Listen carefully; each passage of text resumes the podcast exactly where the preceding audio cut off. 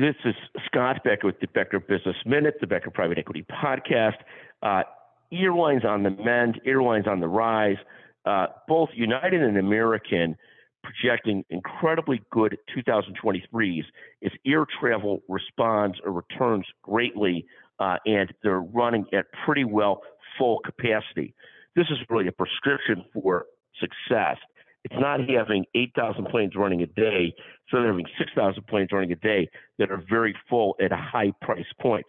Anybody who's booked travel recently has found that travel is becoming more expensive and the airlines are very busy.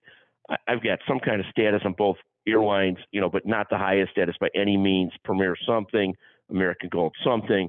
And for the life of me, I can't remember the last time I was able to get an upgrade uh, without paying through the nose, which I want to do.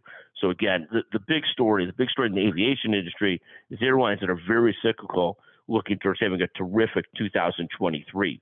Uh, thank you for listening to the Becker Business Minute, the Becker Private Equity Podcast.